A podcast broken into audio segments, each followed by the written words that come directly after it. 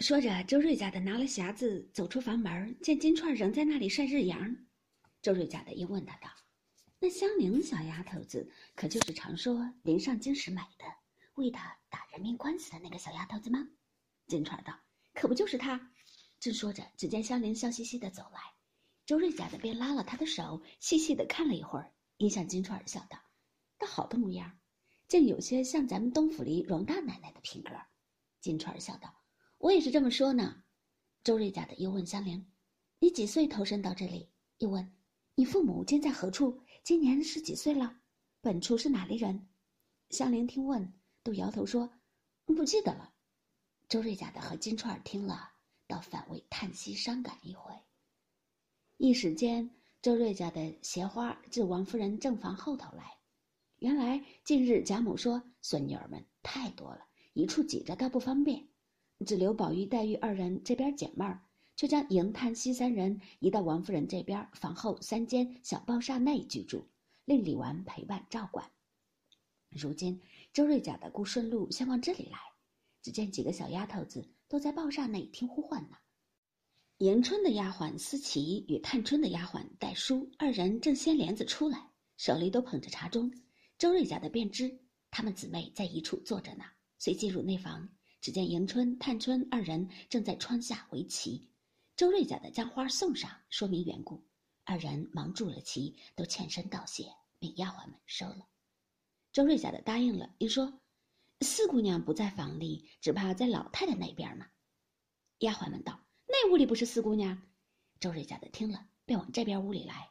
只见惜春正同水月庵的小姑子智能儿一处玩耍呢。见周瑞家的进来，惜春便问他何事。周瑞家的便将花匣打开，说明缘故。惜春笑道：“我这里正和智南儿说，我明儿也剃了头，同他做姑子去呢。可巧又送了花儿来，若剃了头，可把这花带在哪里呢？”说着，大家取笑一回。惜春命丫鬟入画来收了。周瑞家的又问智南儿：“你是什么时候来的？你师傅那秃歪了，往哪里去了？”智南儿道：“我们一早就来了。我师傅见了太太。”你就往于老爷府那去了，叫我在这里等他呢。周瑞家的又道：“十五的月例相供银子可曾得了没有？”智南儿摇头说：“我不知道。”惜春听了，便问周瑞家的：“如今各庙月例银子是谁管着？”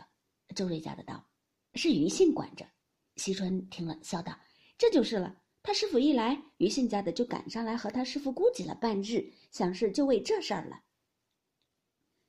那周瑞家的又和智南儿唠叨了一会儿，便往凤姐出来。穿家道从李纨后窗下过，隔着玻璃窗户见李纨在炕上歪着睡觉呢，遂越过西花墙，出西角门，进入凤姐院中。走至堂屋，只见小丫头芳儿坐在凤姐房门槛上，见周瑞家的来了，连忙摆手叫他往东屋里去。周瑞家的会意，忙蹑手蹑足往东边房里来。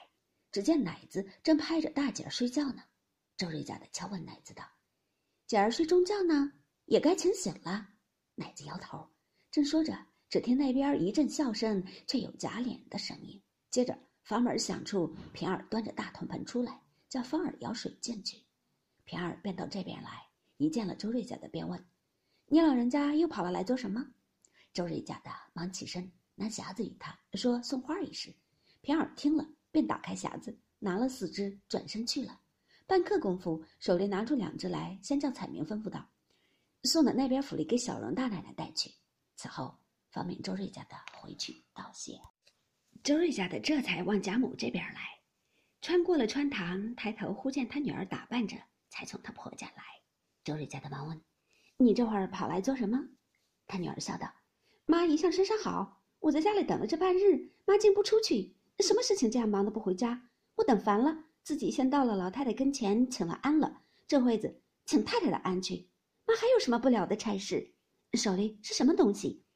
周瑞家的笑道：“哎，今儿偏偏的来了个刘姥姥，我自己多事为她跑了半日。这会子又被姨太太看见了，送这几枝花与姑娘奶奶们。这会子还没送清楚呢。你这会子跑了来，一定有什么事儿。”他女儿笑道：“你老人家倒会猜。”是对你老人家说，你女婿钱儿因多吃了两杯酒，和人纷争，不知怎的被人放了一把邪火，说他来历不明，告到衙门里要递解还乡。所以我来和你老人家商议商议，这个情分求哪一个可了事呢？周瑞家的听了道：“我就知道呢，这有什么大不了的事？你且家去等我，我给林姑娘送了花去，就回家去。此时太太、二奶奶都不得闲儿，你回去等我，这有什么？忙得如此。”女儿听说，便回去了，又说：“妈，好歹快来。”周瑞家的道：“是了，小人家没经过什么事儿，就急得你这样了。”说着，便到黛玉房中去了。